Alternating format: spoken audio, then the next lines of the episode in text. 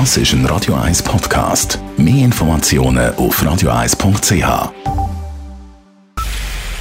Es ist 9 Uhr. Radio 1, der Tag in 3 Minuten. Mit dem Alles Kral. Die Schweiz setzt neu die spanischen Urlaubsinseln Mallorca und Ibiza auf die Liste der Risikoländer. Die neue Liste gilt ab übermorgen Donnerstag. Rückkehrer von den Balearen und neu auch aus Albanien, Belgien, Malta oder auch Monaco müssen für zehn Tage in Quarantäne. Nicht mehr auf der Risikoliste des Bundes ist dagegen unter anderem Serbien. Die Swiss hat bereits reagiert und plant Feriengäste frühzeitig aus Mallorca heimzufliegen, wie Sprecherin Karin Müller sagt. Man hat entschieden, dass man morgen mit einer Boeing 777 wird auf Palma de Mallorca fliegen und möglichst viele Fluggäste in die Schweiz zurück befördern.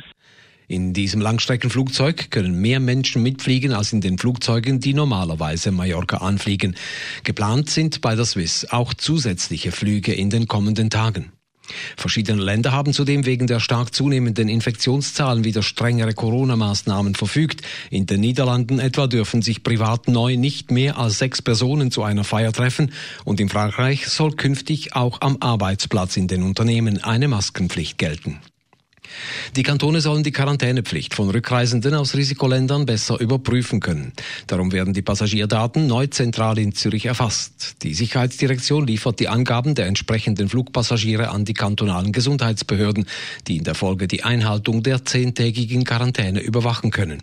Für diese Lösung hatte sich der Zürcher Sicherheitsdirektor Mario Fehr eingesetzt zuallererst unser Ziel dass die Kontaktdaten von den Leuten, die aus Risikogebieten kommen, rasch im jeweiligen Kanton können zugeschickt werden. Mit der Übereinkunft mit dem Bund haben wir jetzt das Ziel erreicht und alle Kantone werden die Daten von diesen Risikoflugreisenden aus diesen Gebieten jetzt rasch überkommen. Die Vereinbarung zwischen dem Kanton Zürich und dem Bund gilt vorerst bis Ende Jahr. Jede dritte Person, die mit dem Flugzeug aus einem Corona-Risikoland in Zürich-Kloten landet, kommt ihrer Meldepflicht an die kantonalen Gesundheitsbehörden nicht nach. Dies zeigt eine erste Zwischenbilanz der Zürcher Gesundheitsdirektion. Dank Passagierlisten könne man diese Leute aber kontaktieren, sagt Marcel Odermatt, Sprecher der Gesundheitsdirektion. Viele der Passagiere seien wegen eines zusätzlichen Formulars im Flugzeug verwirrt. Viele Leute haben dann das Gefühl gehabt, sie haben äh, das BAG-Formular, äh, das sie schon im Flugzeug bekommen haben, sie ausgefüllt und das länger jetzt und haben dann nicht gewusst, dass sie nachher auch noch beim Kanton sich an bei uns melden diese Doppelspurigkeit sei tatsächlich nicht optimal, so Odermatt, man müsse dies überprüfen. Das seit Jahren anhaltende Bevölkerungswachstum in der Stadt Zürich ist im ersten Halbjahr 2020 gebremst worden. Nachdem die Wohnbevölkerung Zürichs in den letzten fünf Jahren um durchschnittlich 5800 Personen pro Jahr gewachsen war, resultierte in den ersten sechs Monaten dieses Jahres ein Minus von 275 Personen, meldete das Städtische Amt für Statistik. Ende Juni lag die Wohnbevölkerung in Zürich damit bei knapp 434.000 Personen. Im Zusammenhang mit der Corona-Pandemie schreibt die Stadt zudem, man habe im ersten Halbjahr keinen Anstieg der Todesfälle verzeichnet. Radio 1 Wetter.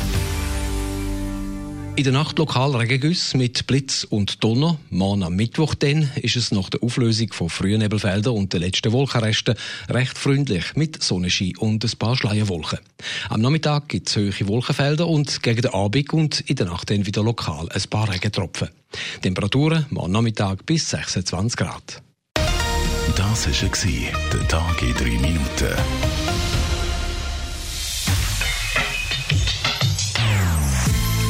Non-Stop Music auf Radio 1. Die besten Songs von allen Zeiten. Non-Stop. Radio 1.